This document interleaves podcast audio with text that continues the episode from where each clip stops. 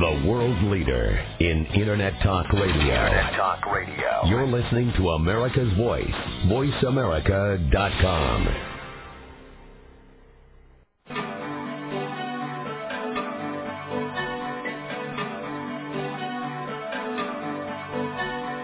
Welcome to Dr. Carole's Couch with your host, Dr. Carole Lieberman. All comments, views, and opinions are solely those of Dr. Lieberman, her guests, and callers.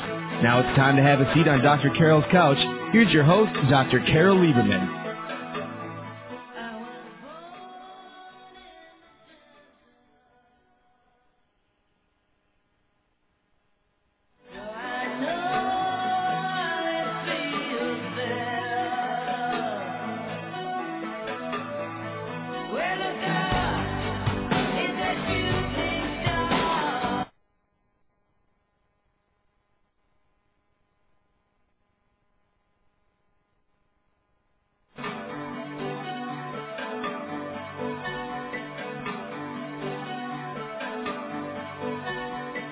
Welcome to Dr. Carole's Couch with your host, Dr. Carole Lieberman. All comments, views, and opinions are solely those of Dr. Lieberman, her guests, and callers. Now it's time to have a seat on Dr. Carole's Couch. Here's your host, Dr. Carole Lieberman. And there you are, and here I am. I'm your psychiatrist host, Dr. Carole Lieberman. You're listening today to Dr. Carole's Couch. Thank you for joining me once again. Uh, last week, actually, I wasn't able to be with you at the last minute. I uh, with you live anyway. At the last minute, I had to. Um, I was involved in a trial that kind of took uh, took over my life, um, where I was an expert witness, and I thought I would share some of that with you um, as part of my general theme today of where have all the Don Quixotes gone where are people where are all the people who used to stand up for things? Why are people not taking responsibility for things not even uh, no less standing up for things being a don quixote stand taking a chance taking a risk um, putting yourself out there?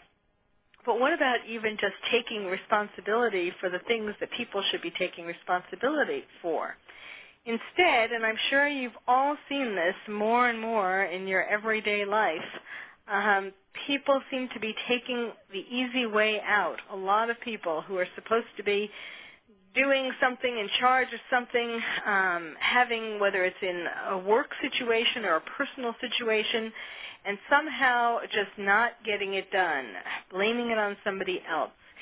And the vast majority of us are suffering um, because of that. And I think that this case that I was involved in in San Francisco was a great example of that. Um, it actually has not yet been been the verdict is not yet in, at least to my knowledge, unless something happened today. But um, my I'm finished um, testifying, and uh, there was more of the case to be put on. This is a case that's been publicized, so I'm not telling tales out of school, but um, it's a case of a of a man who was um, beaten by the police in San Francisco, a transgendered uh, female to male who was beaten by the police, and uh, a couple of years ago, a few years ago, and in fact. Um,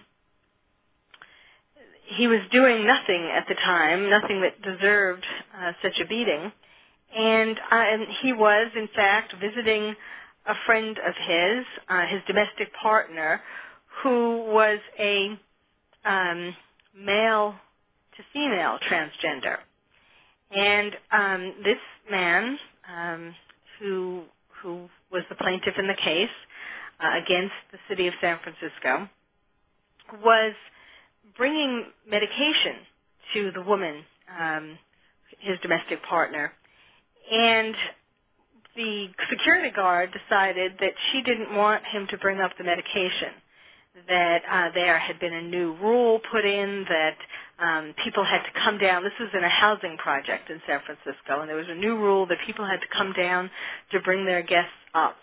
And this new rule didn't apply, though, to people who were too ill to come down or too weak for whatever reason, where it was where it was a, a big imposition. And in fact, uh, the person who he was visiting had a letter uh, from her doctor that the management had, and so she, her guests weren't supposed to follow the rules. But on this particular day, the security guard decided um, that he was going to follow this rule regardless, and she wouldn't bring up the medication. She just, you know, was was not to be um, negotiated with, and um, she, you know, got into an argument with um, this uh, man. I'll call him Jeremy, since as I said, it, has been in the news. Um, and Jeremy went upstairs, and lo and behold, uh, she called the police, and they came, and instead of um, citing him out as he had asked for, they decided they were going to arrest him. Now, Jeremy is um, about five feet, and he weighed about 122 pounds at the time. And here he was no match for these two policemen who came in. One of them especially was tall and burly, and um, there was nothing that was a threat to these policemen in terms of Jeremy's size. He didn't have a weapon. What was a threat, however, was his transgender status. And that was a psychological threat um, to the uh, macho policeman who came in. And um, they overdid, overreacted, overdid the force that they used on Jeremy, really um, roughing him up incredibly, um, beating him up, and um, then uh, took him down to the station, booked him, where he was made fun of uh, because of his transgender status, where his body was examined unnecessarily several times, um, where people laughed at him, at his body, at his transgender status, made fun of him, and uh, made fun of his genitals. And needless to say, this whole incident was both a physical assault on Jeremy and a psychological assault, such that um, his already fragile physical and mental states that occurred, you know, over his life um, and at the point of this beating, at the time that the beating took place, he was, you know, he had um, gotten himself together, but he had an awful, awful childhood in Texas. You can imagine what it would be like to grow up transgender in Texas. And he had, he was adopted, and he had all kinds of um, horrible traumas. You know, I kept thinking that if, since I deal a lot with scripts, if someone wrote this as a script in Hollywood and tried to sell it, um, it wouldn't work because um, because people would say that that uh, that it was not believable. I mean, it was just such one trauma after the other, abuse, um, one kind of abuse after the other. It was he really had an awful life, but he managed to come um, to San Francisco in 1995 and here or there where it was more I don't know where I am yet. I was in San Francisco. I'm back here in Los Angeles now. um, it was very dramatic. Um, in San Francisco where there was more tolerance, although obviously not amongst all of the police, um, he had been able to put his life back together to some degree. It was a lot more stable than when he was in Texas, where he had been in psychiatric hospitals and um, but in in San Francisco, he was able to sort of put his life back together to some degree, and he wasn't hospitalized um, psychiatrically, and he was managing to um, to gradually car- carve out a life for himself until this fateful day when these policemen came and decided, um, because of their being threatened, that they had to show that they were manly men, and they did so by beating him up. Now, the reason why I'm starting off with this is because it's an example of people not taking responsibility. Of course, you know, um, he he filed a complaint. I mean, even there was a, there was just a, a, domino effect of events that happened because of this beating, where um, he became more psychiatrically ill, of course, from the from the trauma, the psychological trauma of it all, and he became much more physically ill as well. And so it caused other things to happen in his life where he was hospitalized, where he was put in jail, where all these things that that um, just came from this beating, and how that upset his life and, and put him into a tailspin. And so um, he filed a lawsuit, and of course, um, these police aren't taking responsibility. They're not admitting, well, they, I guess they admitted to some extent what they did, but they lied about a lot. In fact, they weren't even prepared, really. No one seems to have prepared them for trial, uh, prepared them to lie, that is, to have a consistent lie. Um, and they they told stories that were inconsistent with what they had said before in their depositions and their depositions were inconsistent not only with themselves you know within the deposition or now within the trial testimony but um, well, one of them said something that was the opposite than the, than the other. I mean, they, they said several things that just didn't mesh with what the other person was saying, such as one of them said that uh, the other police officer wasn't in the apartment where this took place, and then the other police officer came and testified that he was in the apartment. So, you know, these were pretty blatant lies, which hopefully the jury will uh, recognize. But, you know, of course, one, I mean, wouldn't it be nice and refreshing for a change to uh, have people get up there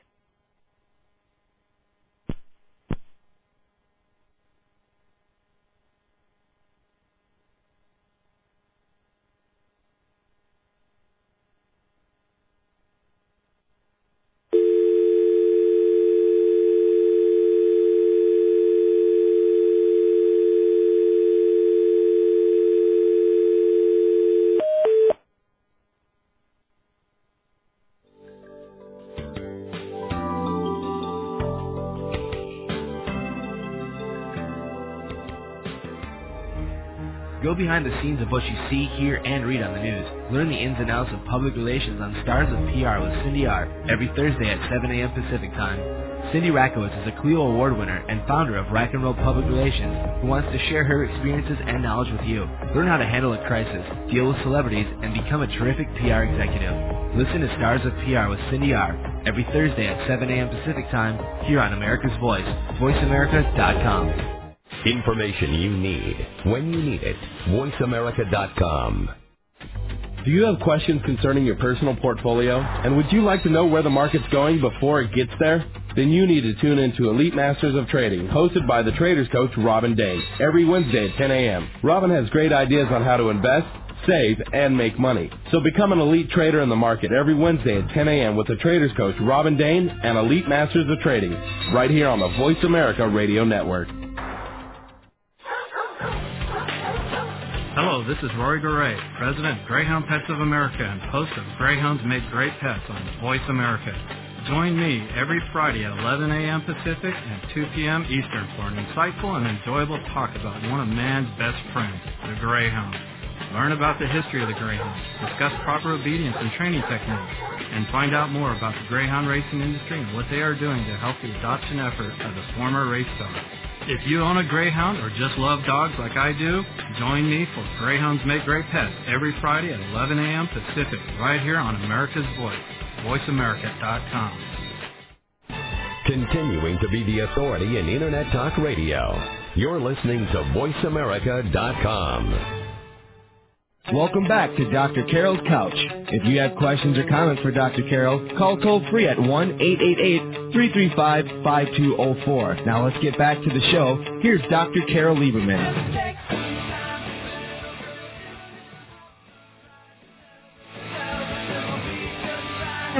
Welcome back to Dr. Carole's Couch. I'm your psychiatrist host, Dr. Carole Lieberman. At least people at VoiceAmerica.com take responsibility. we had a little technical glitch that put me off the air, and um, my producer um, acknowledged that there were problems with the phone lines. So we don't have these kinds of problems of people not taking responsibility at VoiceAmerica.com, and I feel good about that. As I was saying um, about Jeremy, that it would have been refreshing had uh, the people stepped forward, the police officers who beat him and the police officers who were involved in the uh, booking station in the jail who made fun of him um, to step forward and acknowledge that. Of course, they would have presumably lost their jobs and the city would have lost um, a large amount of money, but I don't know. I don't know how people can can live with themselves, and somehow more and more people. That was what I how I started off the show by saying more and more people are somehow managing to live with themselves, not taking responsibility, and it is affecting all of us. And one of the ways that um, also I've been sort of starting to tally up a list um, of ways that uh, people are not taking responsibility, and one of them has to do with um, the disparity or this problem that has occurred in increasing numbers. Um, oh, I'd say in the last ten years, it's it's just you know become an epidemic, become the norm.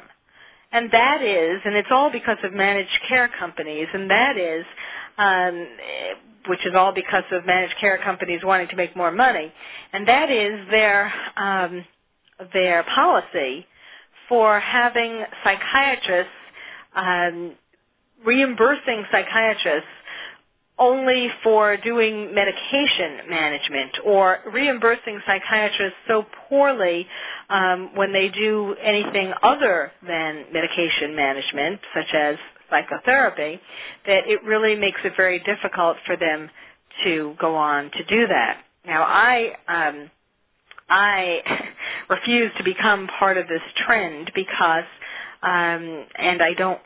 I mean, in, in order to do that, I can't uh, take accept managed care insurance from patients. But um, the I, I refuse to. It's it's sort of more of the principle than it is an issue of the money or the you know, it's, it, there's so many things connected with uh, insurance companies invading doctors' practices, wanting to know personal information about patients more and more. Um, and in, in managed care companies in regard to therapy um, or psychiatry and psychology and other mental health professionals, um, they some of the companies, most of the companies, have people on staff who you have to um, beg to allow to uh, get more to have more therapy for your patients. In other words, there are people who haven't even seen the patients, and I'm sure a lot of you have have experienced this yourself. I'm not telling you something new, um, but or you know someone who's experienced this, um, but but they are now in the process of deciding. People who you know they hire um, someone who usually usually not psychiatrists, although sometimes um, sometimes there are psychiatrists doing this, um, and they, without having seen the patient, just based upon what you write down on their forms or what you tell them in a brief interview, they decide how many sessions the patient needs based upon um, I don't know based upon how much money the company has or based upon the average of how much how long it should take for a person with that kind of illness to get well. And of course you can't have averages when you're talking about unique people. And I actually I know this because I actually tried it at the very beginning when uh, when these things first came into being, and I quickly decided that this was not for me. I didn't want anybody else telling me how to treat my patient, uh, because talking about responsibility, they certainly weren't going to be taking responsibility if anything uh, went wrong or the fact that the patient would have to leave being partially treated. But it wasn't even just that. It was just that um, that I, you know, felt a lot more comfortable deciding on my own how much um, treatment people need because, of course, I, coming from a psychoanalytic school of thought, believe that people need uh, a lot more therapy. There is no such thing as an instant cure, and you can put people on the right you can guide people towards the right track in a shorter amount of time, but to actually do the work of, of remembering um, one's painful childhood, talking about it, crying about it, screaming about it, letting out all the feelings about it so that one can then uh, not have to carry these around as a burden and go on to um, life in a lighter way being aware of one's psychological proclivities to see certain things in a certain way because of our childhoods. Um, so I would tend to, you know, I have patients with me for for years. Um, certainly not the six six session or twelve session max average that managed care companies give, but um, uh, also now the insurance companies, even even companies like Blue Cross, are getting involved in terms of um, deciding how many what kinds of medication? This is sort of a new one, so you may not have heard this. I, I have uh, seen this already in three patients where I would write a prescription, and um, if it was more expensive to give patient a medication in divided doses, you know, where let's say they need 30 milligrams altogether and and I want them to take 10 milligrams in the morning and 20 milligrams at night because let's say a side effect of the medication could be sleepiness. Well, since it's cheaper to have one 30 milligram pill rather than um, three 10 milligram pills that could be divided, or um, or one 10 milligram and one 20 milligram. You know, it's more expensive. The generally the the greater number of pills that you need of anything. Um, they decide to re-prescribe it a different way, or even worse, they just they prescribe the maximum dose that a person should have. And I, I mean, I mean, this is just. I can't wait for um, a lawsuit to happen about this because this is just. This is, you know, insurance companies practicing medicine. How could they possibly know how many milligrams of anything a patient needs? This is, this is really. Um, it's it's coming about very quietly, but this is a very dangerous trend, and of course, it's also trying to save money so that they could make more profit. Um, this I have been seeing, taking note of numerous occasions where um, where and I wish I had started doing this a while ago because it's really mounting up. Um, but numerous situations where this division of a psychiatrist prescribing the medication, I mean, generally what happens um, is that a psychiatrist will see somebody for maybe a half an hour once a month and and talk about medication issues, as they put it. Um, and then a psychologist or social worker or a marriage and family counselor will see the patient for therapy, like 45 minutes a week. Well, that is not the way to do things. Um, that is not the ideal treatment venue. I do not, as I've mentioned before on the show, I, I will not see patients just for medication because there is no way that somebody uh, can see a patient for a half an hour a month and ask about side effects um, and know whether you're giving the patient the right medication. It's, you have to know about that patient's life. You have to know about changes. You have to know the kinds of things that you know in the 45 minutes of weekly therapy. So just to give you some examples of how dangerous this is, some recent examples, um, there was a um, there was a, a young man who was um, being seen by a psychiatrist for medication and a um, I'm not sure I think it was an MFCC or a social worker I don't remember for therapy and um, the psychiatrist was just asking about the medication issues for the most part. Actually, he did a little more than that, but he didn't see him for 45 minutes a week.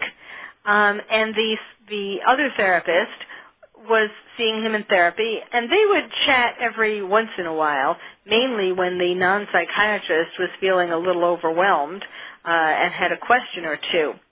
But it turns out that the this this young man, he was 17, committed suicide, and um, the psychiatrist, of course, the family, of course, you know what happens when your child commits suicide.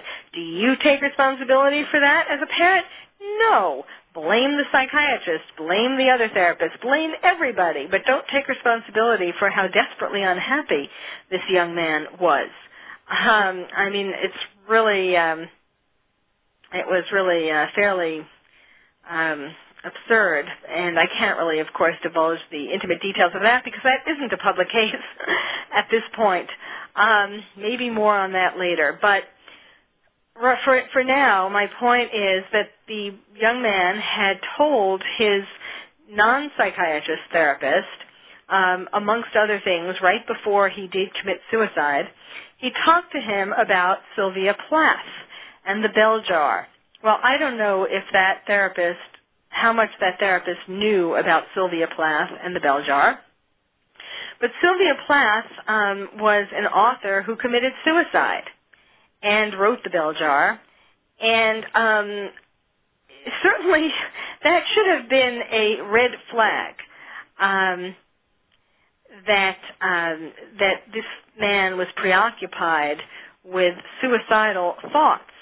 Uh, because a lot of times if you ask somebody if they're thinking about suicide, they're not necessarily honest with you or not necessarily even honest with your with themselves and um, you have to ask more questions. And certainly, when you see red flags, like somebody talking about Sylvia Plath from the bell jar, that would be a biggie. But um, this did not apparently ring any bells for this therapist, and the therapist did not tell the psychiatrist about it. And um, the end result was that this young man was able to successfully commit suicide. Of course, really it had a lot to do with things that negligence on their on his parents' part. But again, this is all um, I feel comfortable talking about in regard to this. But my point is that this this um, system of having one person um, be responsible for the medication. Of course, the reason why they do that is because psychiatrists, uh, such as myself, who have more years of, of education um, than psychologists or other therapists, of course, charge more. And so for the managed care or other insurance companies, um, it is more it is more economical for them to pay for less time by a psychiatrist, but it is certainly not more economical for the patients. And these kinds of tragedies that I just mentioned um, are the result. So stay tuned, and while I talk about more instances and actually, the reason for this isn't to uh, make you as depressed and frustrated with the whole thing as um, I often feel, but um, there is the main point is to sort of make you aware of this and to make you realize that you're not going crazy. This is the way the world is, and it doesn't make any sense. You're not the only one who's trying to struggle with these these things that are not making sense as we walk around every day and wonder why. So stay tuned. You're listening to Dr. Carole's Couch on VoiceAmerica.com, and I'm your psychiatrist host, Dr. Carole Lieberman. Bringing the world together. You're listening to America's Voice, VoiceAmerica.com. Are you having difficulty coping with these troubled times? Do you want help? Then contact Dr. Carole Lieberman today at www.drcarol.com. Dr. Carole is a certified psychiatrist who not only has won an Emmy, but is a regular on top television shows like Oprah Winfrey and Larry King. She's here to help you through books, CDs, and helplines. Having trouble relaxing? Check out her relaxation CD. Has the fear of terrorism crippled your life? Call the terrorism hotline. And if you're having trouble with relationships, check out her book, Bad Boys. Dr. Carole wants to help you today, so contact her at www.drcarol.com or for immediate help at 1-900-860-COPE. Get help making sense of these troubled times. www.drcarol.com. Are you feeling stuck in some part of your life? You might have some crust busting to do. Crust is anything that you think, feel, or believe that prevents you from living life full out. Step into the crust-free zone with me, Dr. Pat Baccili, and get ready to do some serious crust busting. Join us on Thursday mornings on VoiceAmerica.com at 8 a.m. Pacific Time for crust busting your way to an awesome life.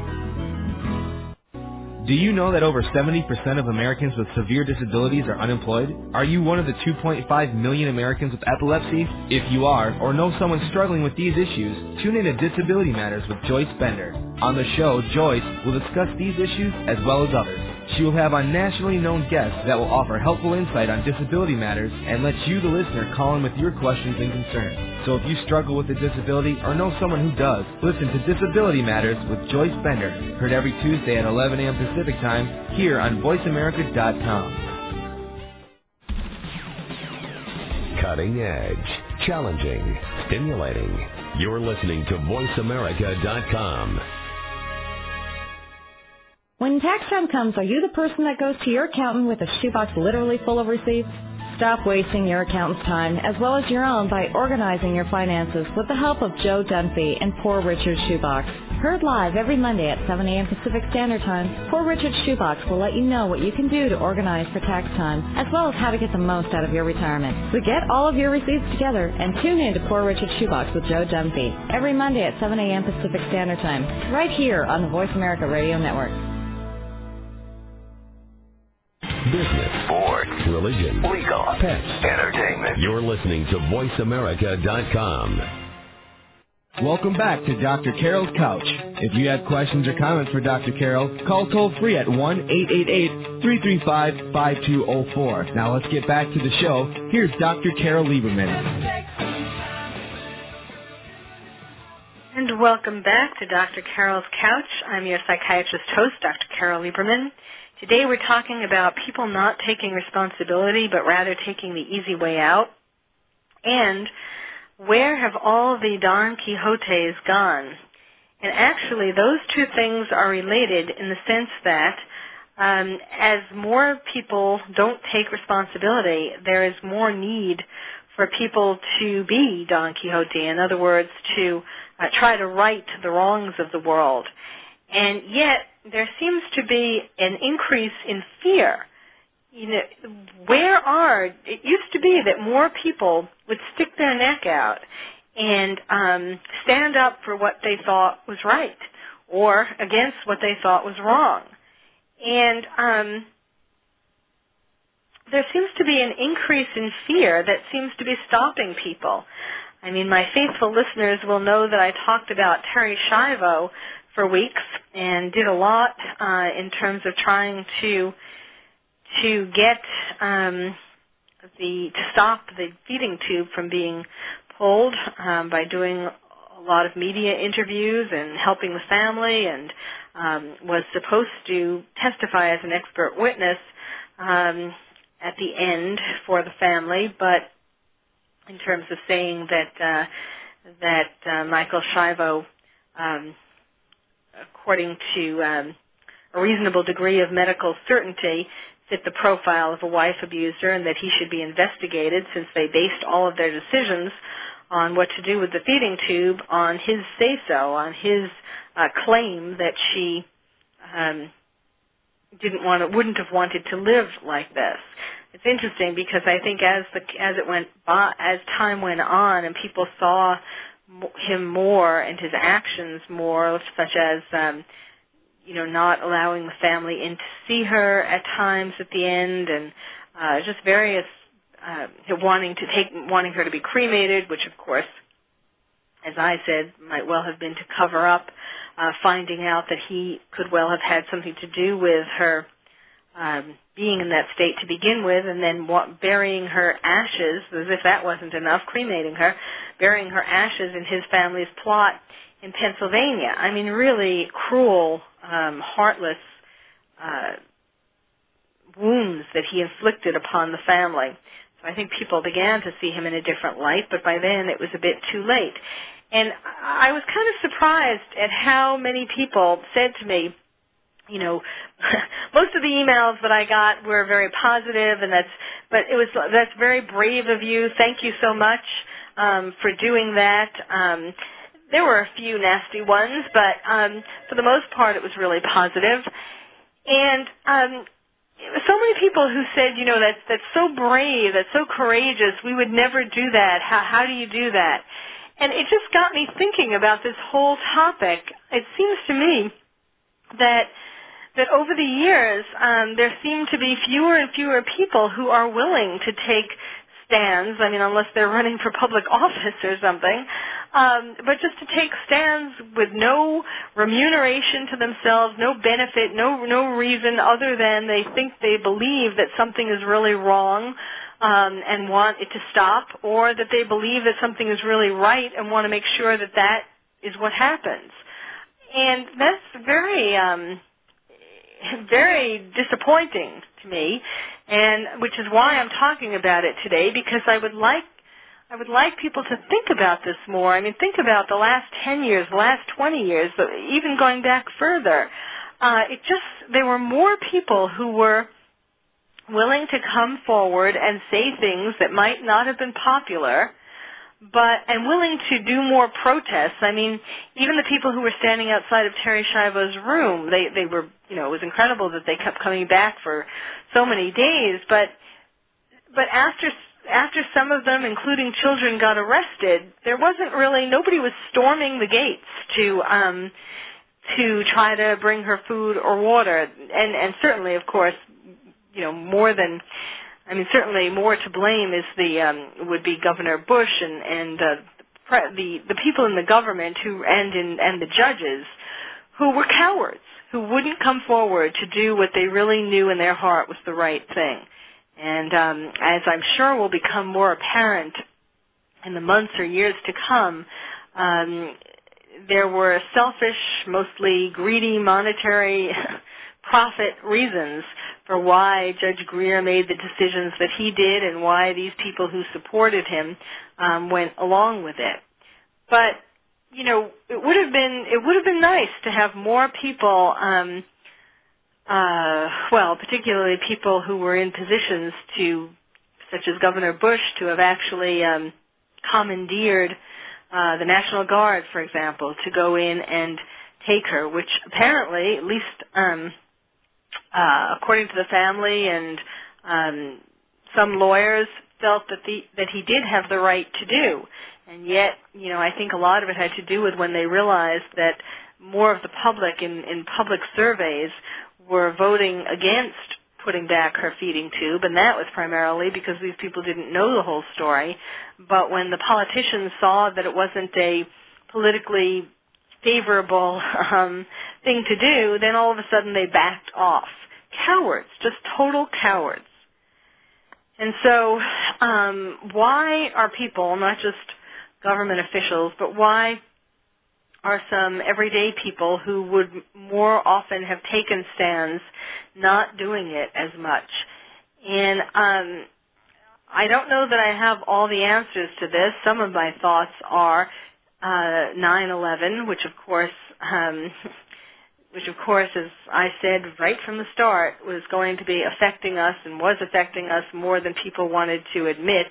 I mean, beyond the the first uh, 30 or 60 days um, I think that it has cowed people to some extent, made people more frightened, um, not just of terrorism, but of of somehow, you know, because we believed, we in America believed that these kinds of things um, couldn't happen here when it did happen here, I think it has thrown a lot of Americans into a tailspin. I mean, not just Americans, actually, unfortunately, a lot of people all over the world. And um, made people, broke people's complacency, broke people's sense of safety and um, cause them to think that anything could happen, that they're not safe. And so why stick your neck out for some cause that's not going to directly benefit you when things are scary and dangerous already? Um, and I'll tell you why, why one should. And that's because I don't think that one is living a full life or a whole life or a, certainly not a passionate life um, if you live in fear and live always thinking about doing the safe thing or thinking about doing what's good for you, only what's good for you. I mean, of course we have to take care of ourselves and yes, we should be thinking about, you know, what's good and what's bad for us, but sometimes we have to stay, we have to step out of this um, sort of narcissistic thinking and, and go beyond that to what is best for the world. And um, I, you know, there was an article that I was reading recently about um, how there has been a decrease in the number of what they called patriot groups, you know, uh, like the groups that, that caused the Oklahoma City bombing, and it's that anniversary now. Um, and I'm not saying that that's a bad thing. I mean, uh, in the sense that we, you know, terrorist groups um, uh, within the United States, you know, um, born and bred in the United States are still terrorist groups, and I'm not saying that we should encourage any kind of violence or terrorism, but but um, it kind of goes along with the fact that that people are just kind of not people are trying to stay safe and not sticking their necks out regardless whether they have a cause that um, most of us would think is a good cause or causes that are very destructive. It just seems to be going along with this general pattern of um, not wanting to stick your neck out because life or the world is scarier than you really thought it was to begin with, and so you can't stick your neck out because then you're taking even more of a risk. And I, you know, I'm not trying to encourage you to um, to engage in all kinds of risky behavior. In fact, um, that's that's been a result of this denial that people are in after 9/11, denial of the fact that it did have and continues to have a psychological impact upon us. I mean, you know, people seem to be drinking more and and eating more and doing all kinds of self-destructive behaviors, um, not linking it to 9/11 or the threat, the continuing threat of terrorism. And uh, as long as you're not aware of what's going on, that's when you're in the most danger. And that's what I try to do on Dr. Carole's Couch is to try to make you aware of all of these things that I'm talking about so that you can then um, first of all feel that you're not the only one or not it's not you who's going crazy or maybe you are going crazy, but it's not. it's it's because the world is driving you there. I guess is what I'm trying to say. That it's not um, that you're not alone in thinking that the world is becoming a crazier place. And um, but there are so many because it's becoming a crazier place, and because people are um, doing some extreme behaviors under all this stress. Um, you need to recognize what's what, but you still need to stand up for things that are wrong. And there seemed to be an increase in things that are wrong after 9-11. So stay tuned. You're listening to Dr. Carole's Couch. I'm your psychiatrist host on VoiceAmerica.com.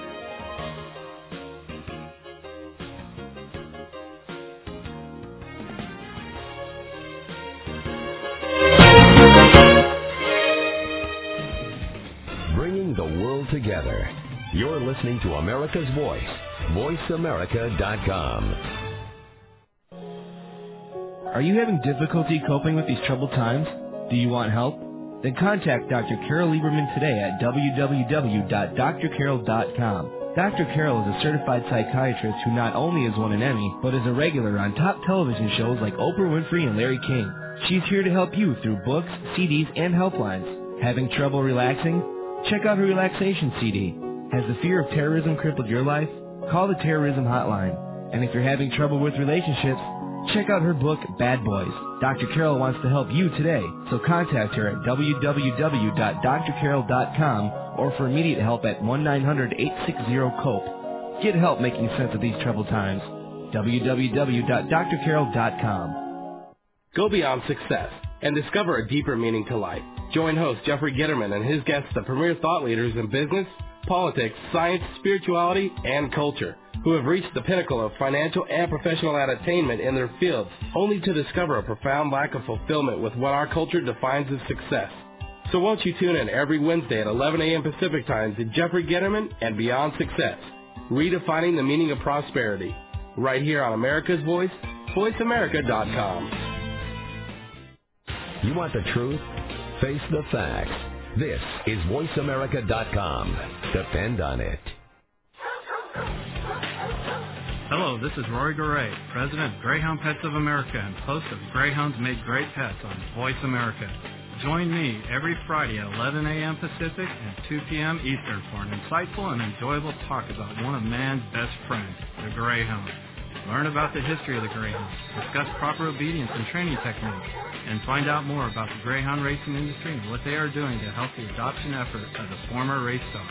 If you own a Greyhound or just love dogs like I do, join me for Greyhounds Make Great Pets every Friday at 11 a.m. Pacific, right here on America's Voice, voiceamerica.com. The world leader in Internet Talk Radio. Internet Talk Radio. You're listening to America's Voice, voiceamerica.com. Welcome back to Dr. Carole's Couch. If you have questions or comments for Dr. Carole, call toll free at 1-888-335-5204. Now let's get back to the show. Here's Dr. Carole Lieberman.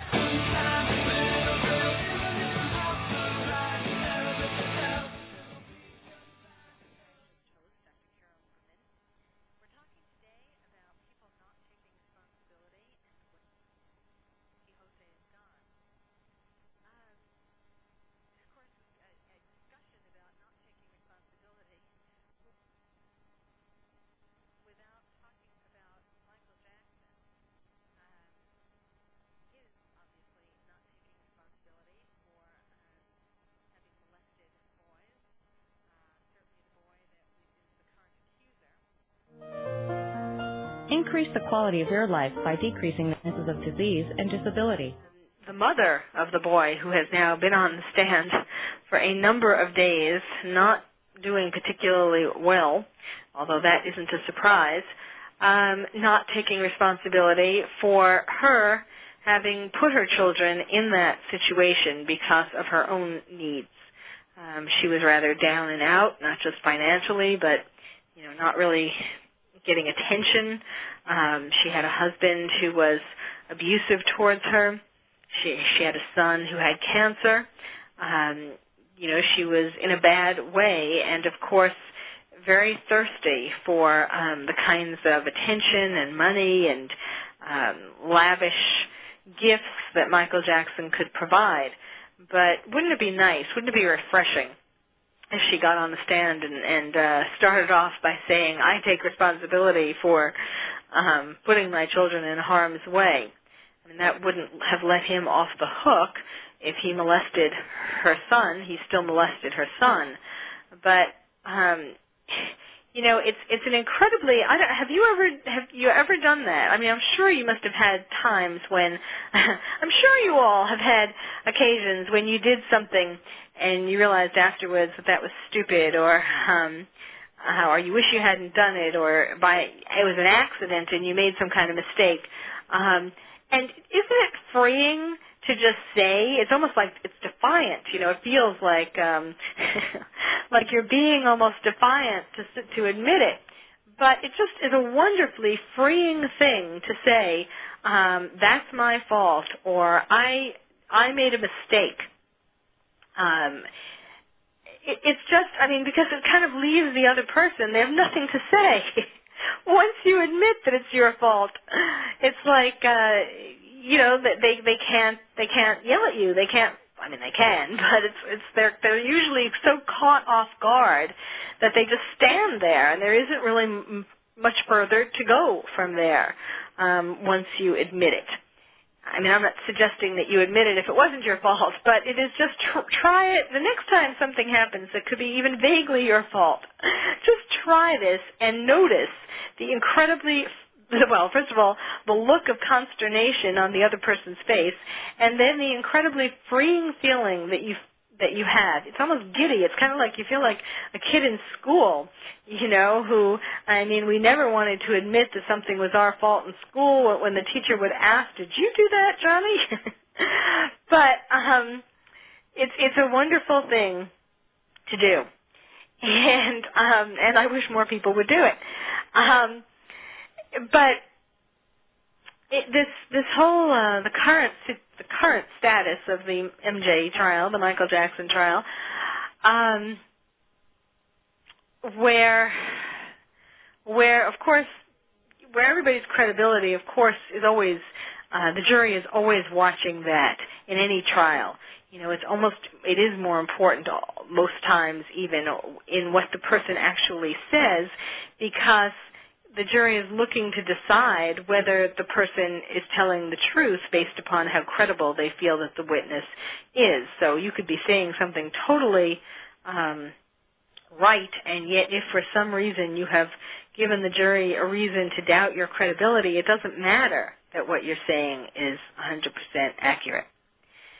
And what's sad, what I'm concerned about in this trial is that because the mother's credibility has been damaged, as well it should, um, that really is irrelevant in terms of what happened to her son. It's more his testimony and his siblings' testimony that um, that should count for that. But I, I'm just concerned that because she's his mother, and I don't think the jury is liking her very much. Um, I don't know that she, you know, I don't know that I would like her very much if I was in the jury and, and watched her testify. Um, uh, you know, I just hope that this doesn't that this doesn't backfire or this well backfire. They didn't really have a choice about putting her on, but I just hope that this doesn't damage uh, her son's case too much, so that the jury feels that it didn't happen because the mother is uh, a wacko, like what they call Michael, wacko jacko. But that's left to be seen. Um, it's also talking about taking responsibility. It's also kind of sad uh, that Macaulay Culkin and Corey Feldman are not taking the stand or have not at least taken the stand. And if they do take the stand, it'll be, at this point, it seems like it would be on the side of the defense. Um, but they, I mean, perhaps, you know, I, I really don't know about this, but certainly um, other people have stated already that they have observed them being at Neverland, um, being molested, and yet they are denying it. And of course, you know, you wonder, well, why are they denying it? And why won't they come forward and testify about their own experience? Corey Feldman did do an interview with Martin Bashir, but um, he it was a rather you know half halfway helpful um, interview in the sense that he could see how Michael could do that, but he denied that Michael ever did anything like that with him. And, you know, surely Macaulay Culkin, Corey, Feld, Corey Feldman are actors. They don't want to see their careers damaged. Perhaps they, just like so many other people who have been ab- abused, molested, um, have blocked it out, have repressed the memory themselves. Perhaps the memory hasn't come back yet to them. Um, but certainly if it has, I it would be so valuable uh, if they would come forward and speak about it. I mean, it, it's already out. You know, in a way, they look worse because other people have already taken the stand and testified about uh, the fact that they were molested, and it, it really looks worse for them um, to not step up to the plate or to the witness stand and uh, admit it or tell what actually happened, which might be worse. worse well, it might be worse, or might be not as bad as what um, the people have already testified to. So, why? What is the solution to all of this? You know, besides first of all recognizing the problem, which is what I hope I helped you do today, but it's also um, starting with oneself, taking responsibility oneself uh, for big and little things, um, the punishment really isn't that bad. You know, we all walk around with this with this sort of an overinflated fear of punishment for for being bad uh, because of what happened to us as children. If your parents, um, you know, uh, beat you with a belt, or if they um, put you in a corner and were very made you, were very harsh to you. Um, or you know if the punishment whether it was physical or emotional screaming at you whatever they did to punish you when uh, you did something wrong we carry around those memories and um, have this feeling that if we admit to having done something wrong that we're going to be overwhelmed by a punishment. I mean, those of us who weren't punished as harshly as the others don't have quite as much an overwhelming feeling or fear of that. But those who the more harshly you were punished, the more you carry around this feeling that in some way, shape, or form it's going to come down on you again if you if you are found out for having done something wrong. Um, but it really isn't as bad as we remember it because we're not little kids with big parents meting out the punishment. We're now adults who um, can find uh, solutions to the problem. And nobody's gonna nobody if you're an adult there isn't going to be anybody taking you into the corner and hitting you with a strap unless of course you want them to. And we won't go there today. Um there's uh there are other solutions. Um you people who who are in your life who seem to have changed and become uh, the people that we see in Invasion of the Body Snatchers. I love that movie. It's it was such uh, that movie really stood out when I was a child, and um, I I you know it was almost it was predictable of. I mean, it was scary then, but it was predictable of what was happening, or predictive um, it predicted the things that we are seeing currently and in the future, where in the face of uh, terrorism, um, aliens, so to speak, um, that people are becoming colder to each other. And we can't let that happen. If those kinds of people are in your life, you need to get rid of them. And certainly, you need to not become that way yourself. So, moral of the story today is take responsibility. It's fun just to see the face on other people. And don't be afraid of being a Don Quixote. That is incredibly rewarding as well. Although, for example, I wasn't able to save Terri Schiavo's life, something that still makes me feel very sad, I do feel good about all the efforts that I put in to try. And I would encourage you to find things that you care about and do the same. You're listening to Dr. Carole's Couch. I'm your psychiatrist host, Dr. Carole Lieberman. If you'd like to check out my website, the spelling of Carole is with an E, so it's D-R-C-A-R-O-L-E dot com, drcarole.com. See you again next Tuesday. Thank you for joining us on Dr. Carole's Couch. Join us next week at 1 p.m. Pacific Time for another installment of Dr. Carole's Couch. We'll save you a seat.